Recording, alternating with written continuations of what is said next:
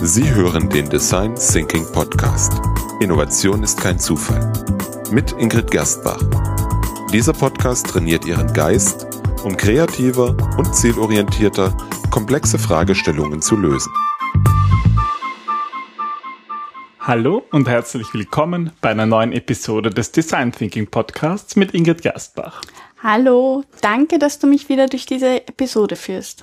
Ja, und zwar ähm, heute geht es um mal etwas anderes, nämlich um chronische Nörgler. Ähm, in den meisten Folgen bisher ging es ja eher darum, ja, wie wir ähm, ja möglichst kreativ und innovativ sein können, oder? Hm. Und ähm, wir haben zum Beispiel in der Episode 1 hat Ingrid Ihnen erklärt, was eigentlich Design Thinking ist. In Episode 5 haben wir vom 4x4 Design Thinking Ansatz gelernt, wo es zum Beispiel die Erfolgsfaktoren des Mindsets und auch der Umwelt besprochen worden sind, also sozusagen, was es braucht, um wirklich kreativ und innovativ zu sein in Unternehmen, damit Unternehmen erfolgreicher sind. Ja, und in Episode 9 zum Beispiel haben wir die 10 Eigenschaften kreativer Menschen gelernt. Ähm, ja, aber es ist ja nicht irgendwie nicht immer so, oder? Ähm, du meinst, es braucht mehr?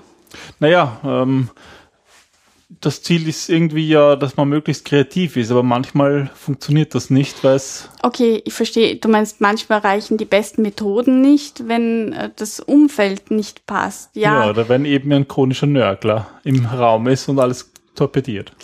Er torpediert es ja nicht absichtlich. Also ähm, da gehört viel Verhaltenspsychologie dazu, beziehungsweise ist es einfach eine, eine, äh, normale Form der Gruppendynamik. Ähm, Design Thinking findet immer in einem Team statt, in einem interdisziplinären Team. Das heißt, wir holen verschiedene Leute mit verschiedenen Erfahrungswissen und ähm, anderen Perspektiven zusammen. Und jede Gruppe entwickelt eine eigene Dynamik. Und einer dieser Rollenbesitzer, sage ich jetzt einmal, ist einfach der Nörgler oder kann der chronische Nörgler sein. Und da hilft die beste, innovative, kreativste Methode nicht, wenn, wenn du nicht weißt, wie du mit diesen Rollen umgehen kannst, vor allem als, als Moderator oder als Berater. Okay, und du hast ein Beispiel, wo du vielleicht das mal erlebt hast, um das zu veranschaulichen? Ja, eigentlich erlebe ich es immer wieder. Also es gibt, glaube ich, kein Projekt, kein Training, kein Seminar, wo ich nicht mit einem chronischen Nörgler zu tun habe. Ähm, das sind die, wir werden nachher auch lernen, dass die sehr wertvoll sind und dass man auch genau das Wertschätzen lernen sollte.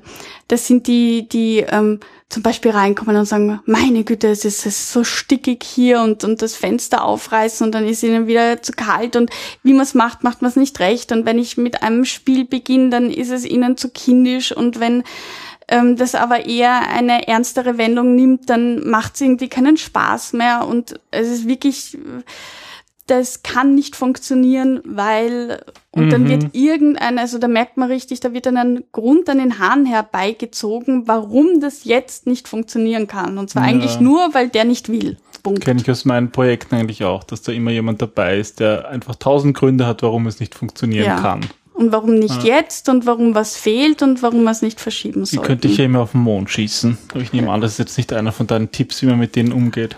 Naja, wenn du unseren Hörern zusagen kannst, wie sie das auf kostengünstige Weltraumtourismus auf günstig. Naja, ich glaube, das wäre mal disruptive Innovation. okay, na, wir glaub, brauchen, glaube ich, etwas anderes. ja, na, ähm, es, es gibt verschiedene Dinge. Also um, um dann noch näher auf diesen Unterschied heraus, äh, also äh, einzugehen. Es gibt zum Beispiel den Optimisten, der sieht ja das Glas bekannterweise halb voll.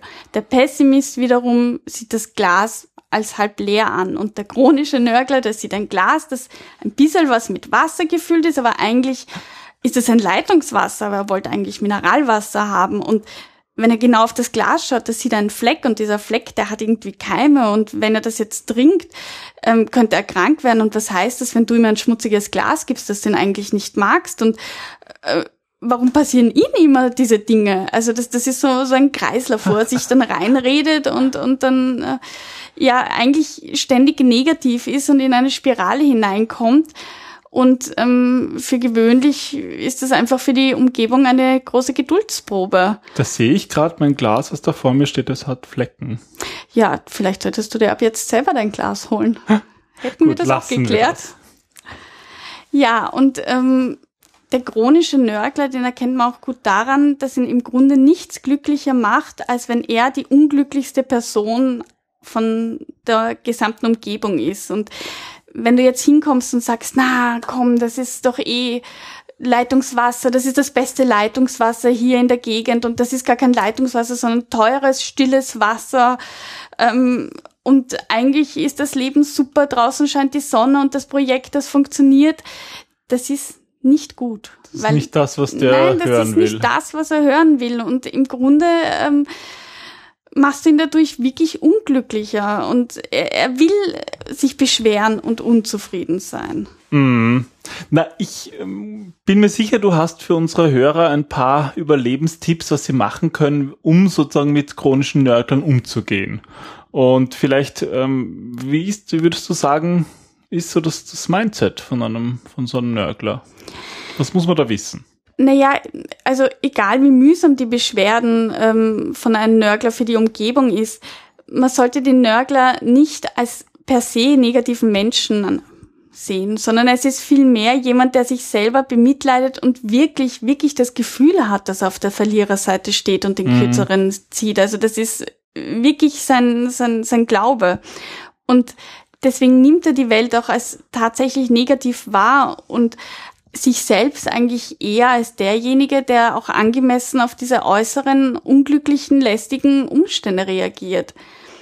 Und ähm, ja, es ist, sie versuchen halt dieses, diese beschwerlichen Ausgang ähm, irgendwie durch ihre Unzufriedenheit auszudrücken.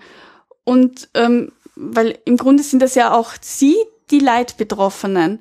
Deswegen ist ähm, also mein Überlebenstipp Nummer eins bei den chronischen Nörglern, bitte versuchen Sie nicht, ihn davon zu überzeugen, dass die Welt gar nicht so schlecht ist, weil im Grunde mhm. ähm, fördern Sie dadurch auch noch das Denken. Also im Grunde zwingen sie ihn dadurch noch zehn weitere Beschwerden zu finden oder seine Unzufriedenheit noch mehr zu leben. Mhm, das stimmt, ja, das, das kann ich aus eigenem sagen. Wenn man da beginnt dagegen zu reden, macht man es eigentlich nur schlimmer. Ja. ja, lieber, lieber mal zuhören und lieber mal kurz bemitleiden und ähm, man muss sich wirklich vorstellen, diese Leute empfinden das wirklich als schwer. Ja, okay, so der erste Tipp ist einmal da nicht eingehen und versuchen, ähm, ja, zu erklären, dass die Welt doch nicht so schlecht ist, sondern verstehen, was die Nörgler eigentlich wollen. Was wollen die eigentlich?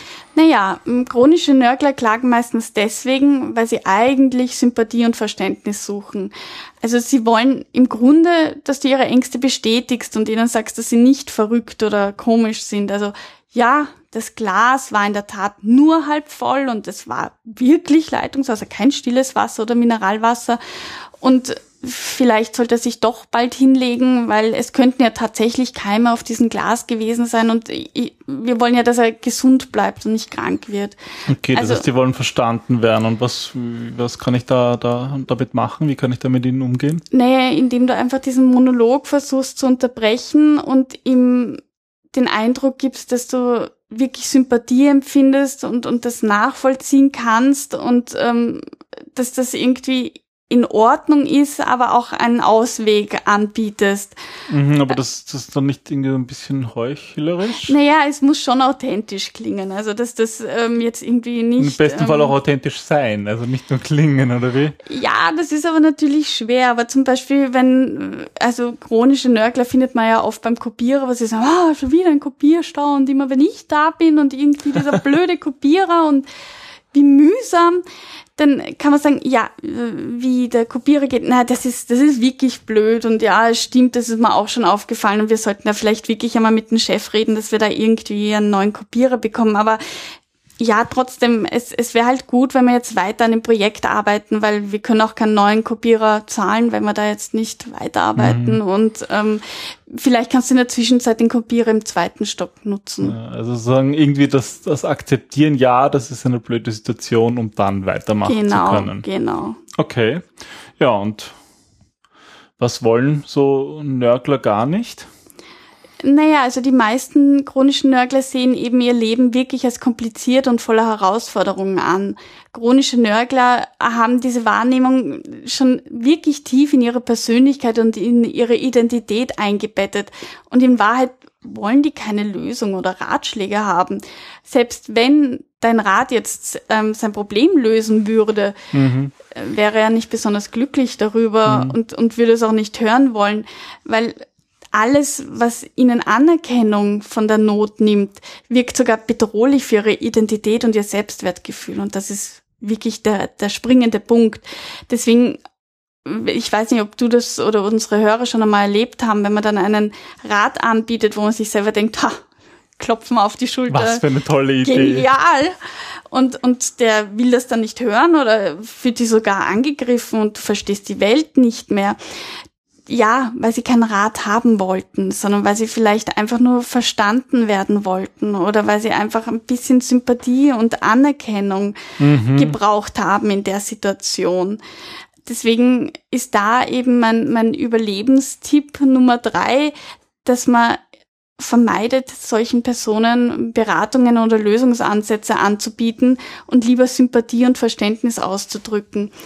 Wenn tatsächlich mal ein Ratschlag erwünscht ist oder du wirklich das Gefühl hast, that's it, dann zuerst Sympathie ausdrücken, Verständnis zeigen, wieder bitte, wenn möglich, authentisch und dann einen kurzen, knackigen Ratschlag nicht lang ausholen, sondern einfach nur kurz, wie wär's, wenn du in den zweiten Stock zum Kopierer gehst. Und das dann wieder sein lässt. Genau, und nicht, drauf herumreiten und auch ja. nicht dann fragen, na, warst schon unten? Funktioniert ja auch nicht.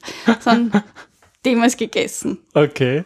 Na, das sind ja drei hilfreiche Tipps, wenn ich das mal so kurz zusammenfassen darf. Mhm. Also das Wichtigste ist am ersten Mal zu verstehen, es geht nicht darum, sie zu überzeugen, dass die Welt doch nicht so schlecht ist, weil das wird einfach nicht funktionieren. Mhm. Es ist deswegen viel besser, authentisch Sympathie zu zeigen, um einfach zu Verständnis zu zeigen und ja, der dritte Tipp, keine Ratschläge geben und wenn doch, dann Regel 2 beachten und Sympathie aufbringen vorher, bevor der, der, der Ratschlag, der Tipp kommt. Gut gebrüllt, Löwe.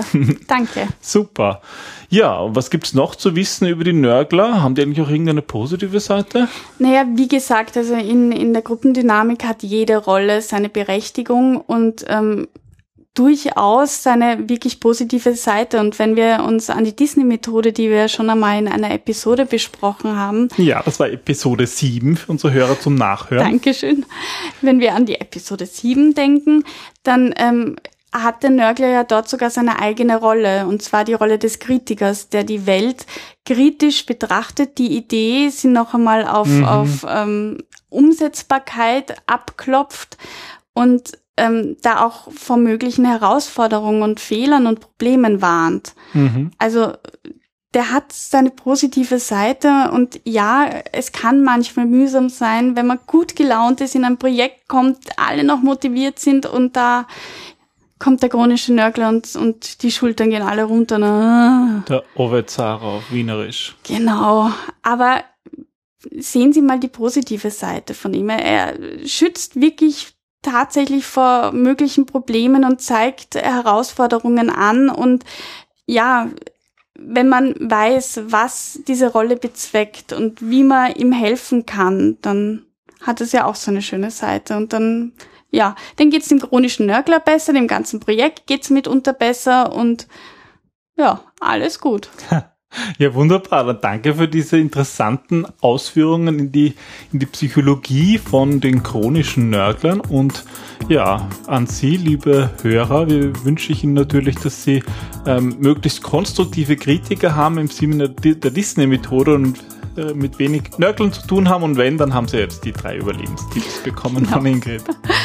Dann viel Spaß bei den nächsten Projekten und guten Umgang mit dem chronischen Nörgler. Gut, dann bis zum nächsten Mal. Bis zum nächsten Mal. Tschüss. Tschüss.